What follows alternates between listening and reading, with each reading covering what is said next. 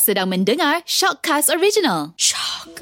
Assalamualaikum. Hai, kembali di Shockcast Dina dan uh, hari ini Shockcast XX. Kalau anda tertanya kenapa Shockcast XX, kita banyak berbual tentang uh, perkara-perkara yang relatable atau dekat dengan wanita dan hari ini Dina ada seorang wanita yang Dina kagumi. Hari ini patut kita tukar nama Shockcast XX pada Shockcast anak polis lah. Ini Eliza Helmi. Hai. Assalamualaikum. Waalaikumsalam warahmatullahi wabarakatuh. Ya Allah Dina, tengok dirimu ceria kita orang terus rasa macam oh pergi motivate, pergi camp motivasi. Ayo. Ha. Cita-cita Cita-citanya saya memang nak jadi seorang uh, Motivasi. guru motivasi tapi saya rasa saya lebih um, mengganggu emosi. Saya ni sebenarnya ikut emosi orang. Kalau orang tu ceria, saya akan ceria. Kalau orang tu nyanyi lagu sedih, tiba-tiba nanti aku nangis. Padahal aku tengah gelak tadi. Dia macam tu. Jadi bila bila orang nak bila kita kat dalam motivasi tu kita nak berbual dengan orang, orang cerita nanti aku nangis pula. Tak boleh. Tak boleh. Tak boleh. Kita lebih drama daripada diorang. Ya betul. Hati tak kental tak boleh. Tapi cakap pasal hati kental, saya memang seorang yang kagum dengan awak Eliza. Uh, dalam beberapa tahun ni dia dah tengok perjuangan awak, dia dah tengok uh, message yang awak nak sampaikan dan juga uh, awak secara individu saya kagum dengan kekuatan awak. Macam mana awak boleh libatkan diri dengan um, bidang kemanusiaan ni, babe? Sejak bila? Masya Allah. Hmm, bagus soalan tu sebab muncul dalam industri seni ni sebagai penyanyi. Betul. Kita pergi kemanusiaan kan. Ha. Fikir saya pun bila bila bila orang tanya uh, saya macam tu fikir juga bila aku start kan. So rupa-rupanya bila record-record-record zaman universiti kan kita ada buat macam gotong royong tau. Alah zaman sekolah pun kita buat gotong royong. Dia tak panggil lah kemanusiaan. Jadi kita pergilah sekolah dan kita buat aktiviti membersihkan sekolah orang lain ke tempat-tempat lain waktu tu kat Sabah. So waktu tu uh, uh, rasa macam eh best lah uh, aktiviti macam ni. Tapi tak tahulah kemanusiaan tu aktivis kemanusiaan tak wujud lah. Just untuk tolong-tolong. Sampailah pada tahun 2010 Allah rezekikan pergi ke Kemboja. Itu first misi kemanusiaan di luar negara. Tak apa-apa ni blur. Uh, naik kapal terbang, lepas tu naik kapal yang besar, bot dengan hantar barang. Bila sampai dekat Kemboja, memang sangat terkejut. Turun-turun je, tak ada rumah. Tapi waktu tu ada bot dan itu rumah dia orang. Diorang parking bot di pesisir pantai, sampan-sampan. Ha. Kita nampak ada dapur, ada pakaian yang Dekat disidangkan atas sampan tu. dekat atas sampan. So semua pakai itulah rumah dia orang. So waktu waktu tu saya luluh sangat hati dan bila kita bagi hadiah waktu tu telekung kepada nenek yang mungkin umur 80 90 tahun, dia sangat happy kita sarungkan telekung dan waktu tu Allah syampakkan rasa hati, ya Allah bestnya padahal kita tak dapat apa-apa. pun. Bukan kita dapat duit kan. Tapi Betul. kita memberi tu kita rasa benda ni tak boleh dibeli dengan wang ringgit tapi masih lagi tak faham.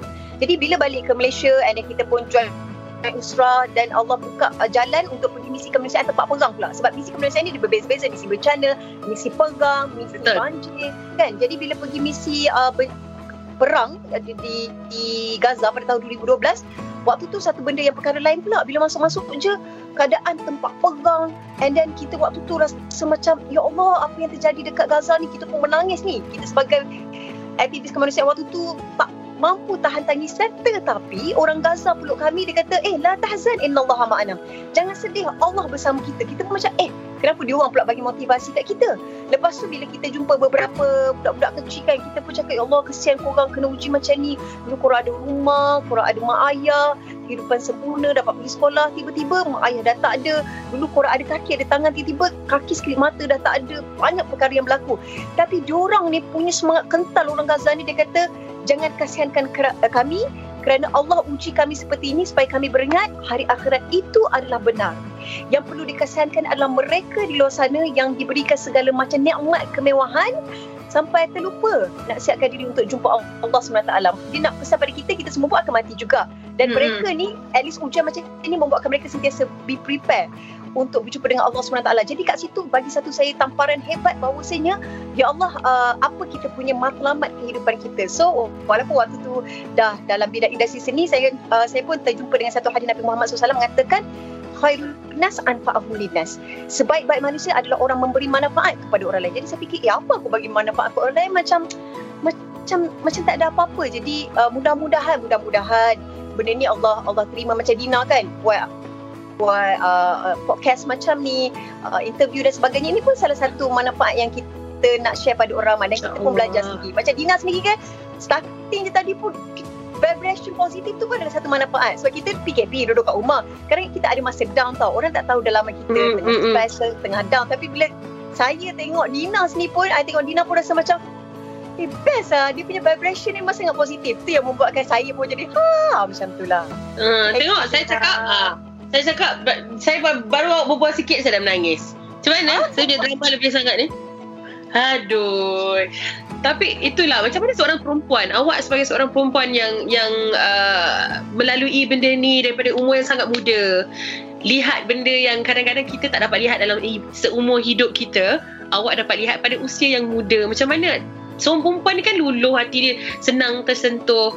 Jadi macam mana awak atasi bukanlah kata atasi tapi mengawal situasi macam tu. Betul-betul Good question. Kita perempuan memang air mata tak berpisah lah kan. Tetapi Allah bagi kat saya lain pula Dina. Allah bagi saya ni susah nak menangis dulu. Sekarang mudah sikit. Waktu muda-muda ni, ni Tak tahu lah Memang jenis yang hati kering kot. Sampai bila berlakon Sugar Cinta filem dengan awak Asyari tu Sampai director kata memang tak tak boleh nak keluar mata eh. Memang susah sangat. Masuk bawang tak menangis. Letak apa letak kapak tak menangis. Kena letak air mu baru menangis. Punyalah susah nak menangis. Memang sejenis yang memang hati kering sungguh lah. Sekarang dah umur-umur macam ni barulah hmm sedih. Ah tu dapat rasa dah lah. Oh macam aku dah tua dah ya Allah.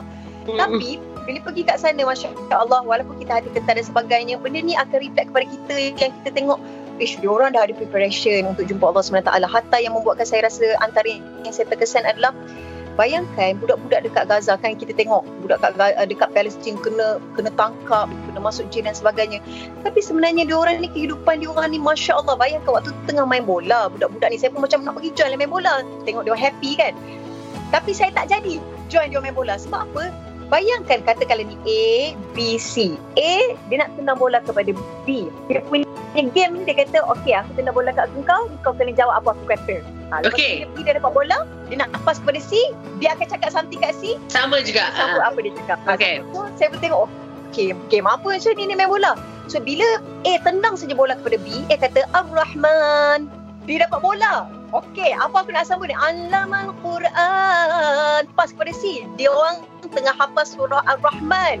Sebab itu saya tak jadi masuk main game tu. Sebab takut bila masuk je Sadaqallahu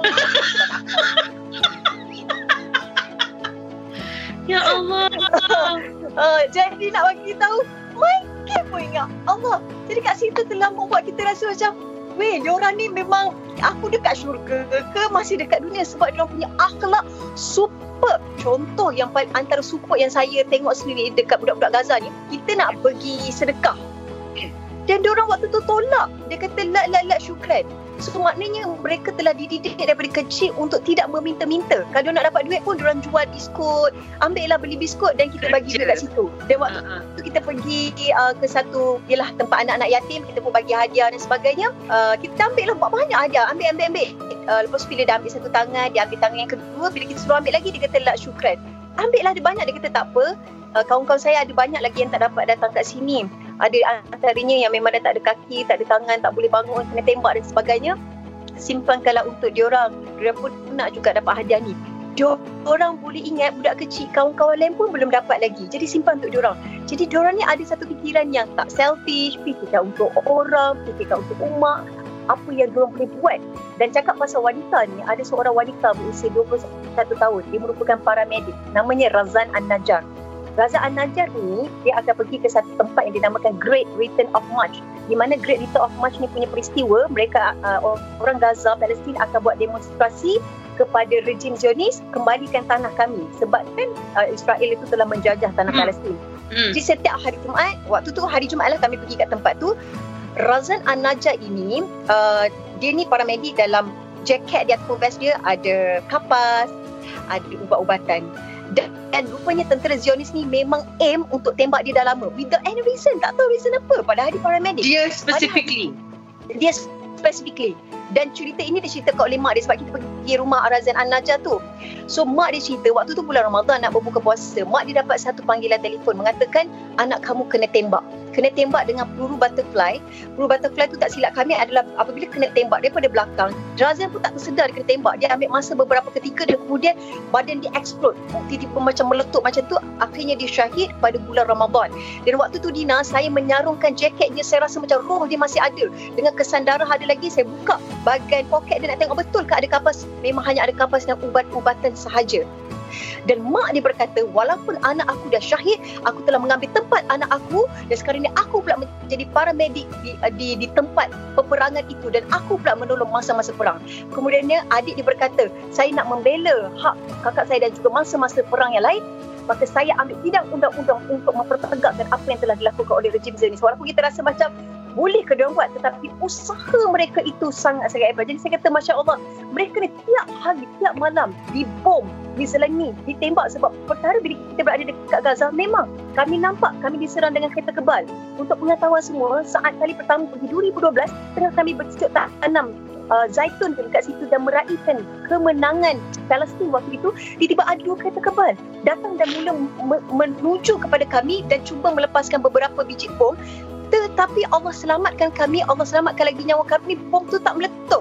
Itu adalah pengalaman pertama. Tak pernah pergi tempat perang tiba-tiba dah nampak kereta kebal depan mata bukan yang waktu merdeka di Malaysia itu uh, kereta kebal Pak Rakan. Uh, yalah kan itu. Betul. Dan di situ Allah nak bagi tahu bahawasanya nyawa kita sangatlah nipis. Bila-bila masa kita boleh pergi. So bila saya pergi pada tahun 2013 2019 helikopter Apache, tentera musuh sentiasa berlega-lega di bumi Palestin dan hidup dalam ketakutan. Walaupun kami buat misi kemanusiaan, kami pun rasa macam, ya aku hidup ketak lagi, aku hidup ketak lagi sebab bila-bila masa boleh kena tembak, boleh kena bom dan sebagainya. Jadi saya rasa macam mereka berkata, walaupun engkau tentera Zionis musuh buat serangan seratus kali, kami akan bangkit seribu kali.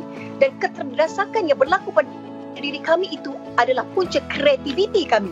Contoh, kamu potong kamu bagi kami 4 jam saja elektrik. Tak apa, kami tak boleh cas handphone, kami akan gunakan kenderaan untuk cas handphone. Dia tunjuk. Dia hantar gambar, dia cas handphone guna enjin kereta. Dia buat uh, bila nak buat terowong zaman dulu, dia akan guna sudi. Seorang isteri memasak di dapur, uh, seorang suami pinjam sudi isteri, dia korek bawah tanah untuk sambung. Jiran sebelah buat terowong-terowong di bawah untuk menyelamatkan diri. Jadi saya kata, cerita ini bukan cerita dongeng ini adalah satu kisah yang sebenar dan rugilah barang siapa yang tidak membantu isu ummah. Sebab bila Allah tanya dia orang cakap macam ni kepada kami lebih kurang korang tak nak tolong kami? Tak apa. Tapi kami risau untuk korang. Akhirnya bila kita meninggal nanti di hadapan Allah SWT nanti bila Allah tanya apa yang telah kamu bantu untuk saudara mara kamu? Apa yang kamu nak jawab? Ada tak kita punya jawapan? Hmm. sebab itu apa saja yang kita boleh mampu, mampu lakukan eh kenapa nak kena tolong Palestin? Tolong orang Malaysia kita tolong orang Malaysia dan kita juga tolong orang Palestin. Kita tolong semua orang. That's why yang paling penting Dina, kita ada kena ada satu jiwa dinamakan jiwa peduli ummah. Dalam hati kita kena ada jiwa peduli ummah yang bermula daripada jiwa peduli rumah. Maksudnya adalah apa? Di dalam rumah kita kita dah prihatin adik-adik kita, family kita, keluarga kita, jiran kita di Malaysia dan dalam masa yang sama dia akan jadi benda ni. insya-Allah dengan Allah Taala istiqamah konsisten. Uh, ada susah je kita tak dapat bagi banyak. Bagi sikit pun tak apa. Yang penting ada jiwa ummah untuk sentiasa prihatin. Tolong dan sebagainya tengok macam Dina. Tadi gelak-gelak-gelak menangis kenapa? Tak menangis. Sebab Dina ada jiwa itu. Dina ada jiwa prihatin. Kalau tak orang tak ada jiwa prihatin mungkin agak mencabar untuk merasai. Dan bukanlah kita kata oh kalau tak menangis dia dia tak jiwa prihatin. Tidak. Tetapi uh, empathy uh. itu sendiri kita boleh nampak dan kita boleh rasai. Ah macam tu lebih kurang. Jadi macam sekarang kan kita tengok ramai uh, ramai orang tak kira selebriti ke uh, menteri ke ramai mereka yang uh, menyuarakan uh, solidariti kepada uh, bumi Palestin kepada saudara kita di Gaza. Tapi sebenarnya apa end result dia? Apa yang kita dapat daripada kita hanya dapat meluahkan dan melalui social media. Tapi apa impact sebenarnya bila kita suarakan sesuatu? Dulu pada tahun 2012 tak lah Dina macam mana macam 2012 waktu tu saya blur-blur lagi. Palestin kena serang berlaku sebab apa kan? Nak kena buat hmm. apa? Zaman universiti, zaman sekolah. Dah lama, 73 tahun kan? Kita baru umur berapa? Tapi benda tu kita tak tahu. Macam, oh kena Palestin kena serang. Okey. Dan kita tak tahu nak kena buat apa? Nak bagi bantuan apa? Uh. Nak suarakan apa? Memang tak tahu. 2012 saya pergi. Okey lah. Alhamdulillah ada orang tolong. 2013 Malaysia Alhamdulillah antara yang banyak tolong.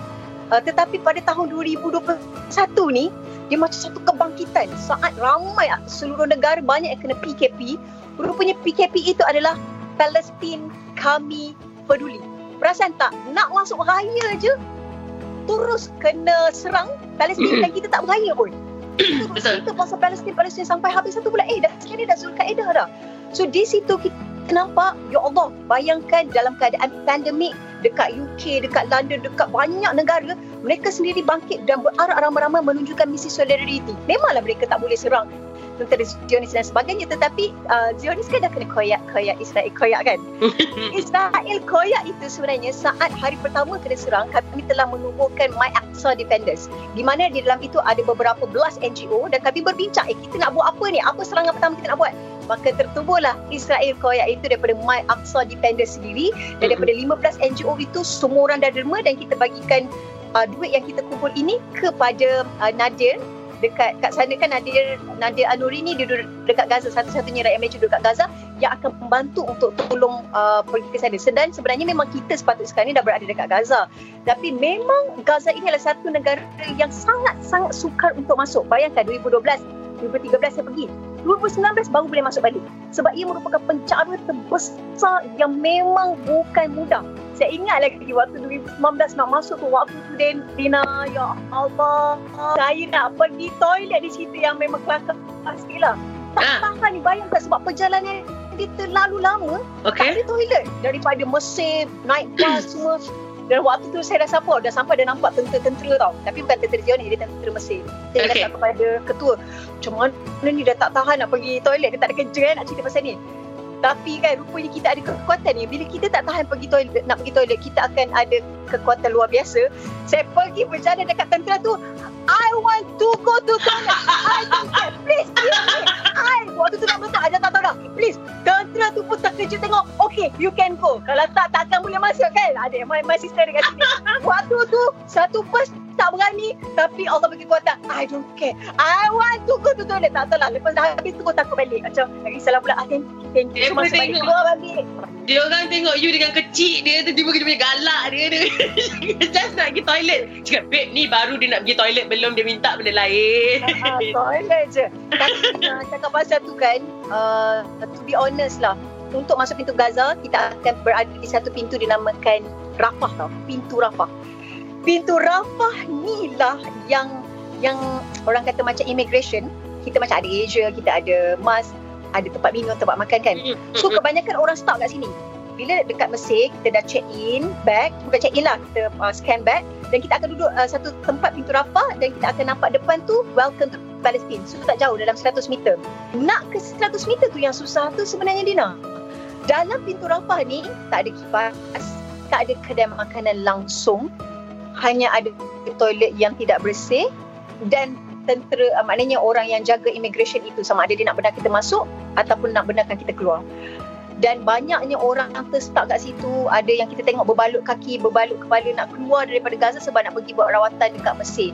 Pun belum tentu dapat keluar. Dan bayangkan waktu tu kami tim Malaysia nasib baiklah dalam beg kami ada roti kita bawa daripada Malaysia kan. Hmm. Nasib baik boleh kongsi sikit-sikit sepora dengan orang Gaza kita makan. Bayangkan kalau orang duduk seminggu kat situ tak ada air, tak ada makanan. Memang jam. Kita orang kat situ dalam satu hari macam tu Alhamdulillah dapat masuk. Nak keluar pun susah. Kami duduk macam ish kita boleh keluar ke tak? Duduk duduk duduk duduk. Last sekali dia kata tak boleh keluar. Patah balik masuk ke dalam Gaza. Bayangkan kalau Gaza waktu tu tengah perang teruk dan kami disuruh patah balik memang tak ada tak, tak ada apa. So benda ni memang risiko yang sangat-sangat tinggi.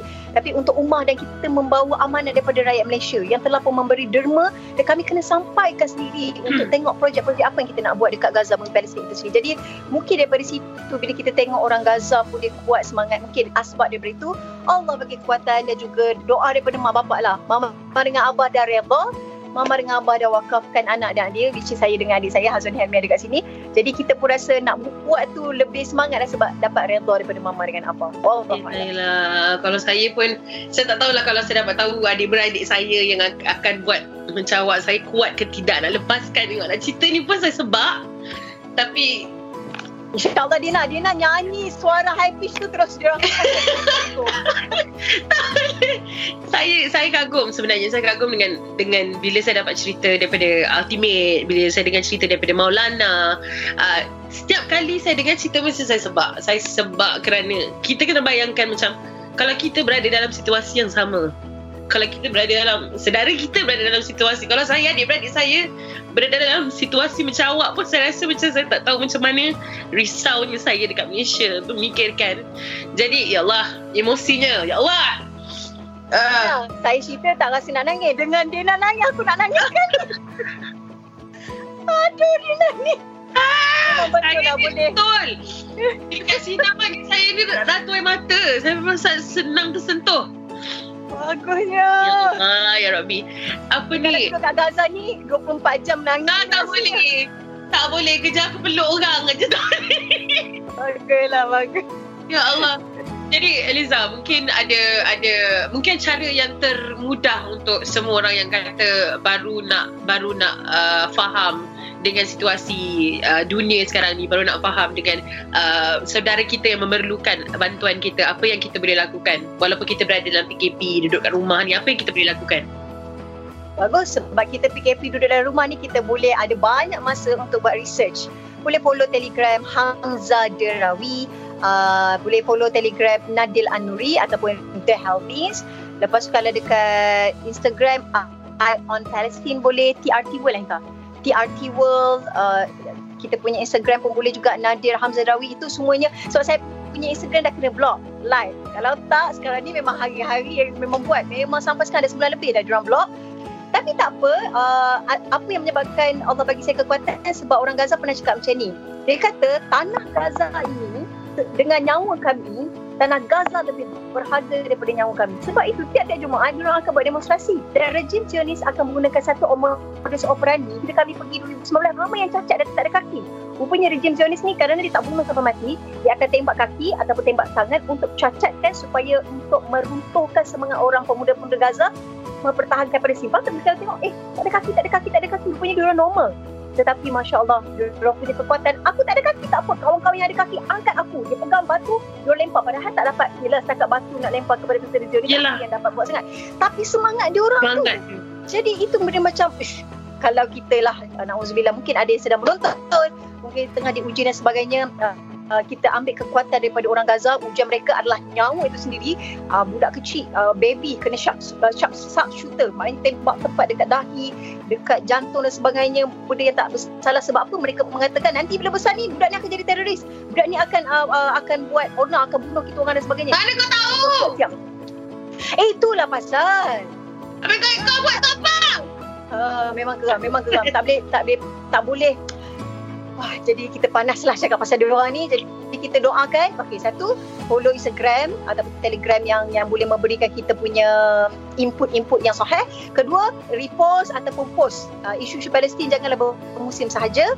Uh, yang ketiga pula jangan lupa untuk doa, baca kunut nazilah, buka YouTube kunut nazilah memang akan keluar dah. Mana tahu insya-Allah uh, kita tak tahu doa siapa yang akan dikabulkan akan dapatlah kemenangan dan jangan risau eh kalau Palestin menang nanti kiamat. Kiamat memang akan berlaku. Takut tak sempat kiamat kita meninggal dulu. Jadi kita teruskan perjuangan ni.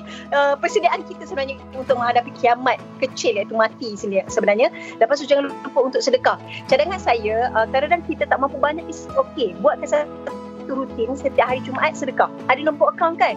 Okey kita uh, mampu Jumaat minggu ni RM5, RM5.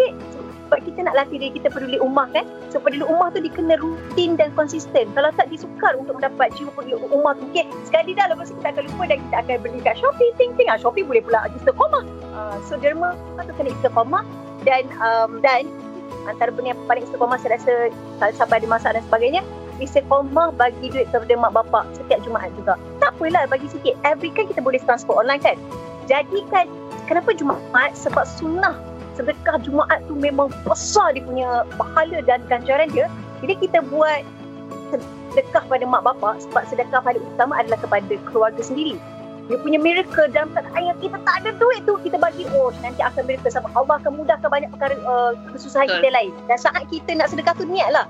Niat tu kena pelbagai sebab innamal a'malu binniyat. Setiap perbuatan berdasarkan niat dia. Kadang kita sedekah kita tak ada niat dapat pahala tapi rugi sebab Allah kata kita buat berdasarkan niat. So bila kita niat contoh aku, ya Allah, aku bagi sedekah ni uh, semoga mengalir pahala siapa yang uh, mungkin mak ayah dah meninggal dunia ke apa. Okey, bagi pahala ya Allah kepada mak, uh, mak bapak aku yang dah meninggal dunia, ahli keluarga aku yang meninggal dunia. Ya Allah mudah-mudahan sedekah ini akan mudahkan urusan aku. Aku tengah ada masalah ini ini sekian-sekian. Kau mudahkanlah dengan asbab daripada sedekah ni. Ya Allah bagikan aku keterangan. Ya Allah bagikanlah dengan sedekah ini aku aku tak pernah ngaji. Ya Allah untuk apa masalah kita tak nak ngaji bagi aku nak ngaji Allah aku ni tak tahu aku nak berbuat tapi susah so Apa-apa kita kita niat pun apa-apa sebab ulama-ulama terdahulu nak pergi kelas Dina nak pergi ke majlis ilmu nak pergi masuk majlis ilmu 40 niat.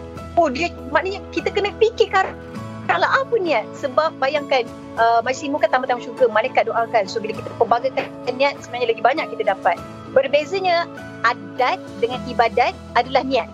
Adat kita adat biasa-biasa. Tapi berbeza dengan ibadat tu adalah berdasarkan niat kita. Contoh kita tak makan daripada pagi sampai maghrib. Tak niat puasa tak dapat pahala puasa. Tapi yang membezakan kita tak makan daripada pagi sampai maghrib bila kita niat puasa Isnin dapatlah pahala Puasa. Isnin Isnin tu membezakan dia. Ha ah niat Allah Allah Alam. Terima kasih Eliza. Ya Allah, seronoknya. Dapat berbual dengan awak. Ya Allah. Kan? Sampaikan salam pada uh, ayah awak sebab saya dapat tahu ayah dengan awak dengan ayah saya kawan. oh my god nama siapa Ah. nanti nak tanya apa Nama ayah saya uh, Cik Haji Nazir. Dia dulu uh, sama-sama bertugas dekat Terengganu. Masya Allah confirm lah tu kalau kat Terengganu Ha ah. Abang duduk lama bertugas lama betul-betul oh Betul. salam kat ayah juga Kita salam dekat ayah awak, kita salam kat ibu awak, kita salam kat adik awak yang duduk kat tepi tu. Masala. I love you. okay, bye. Thank you.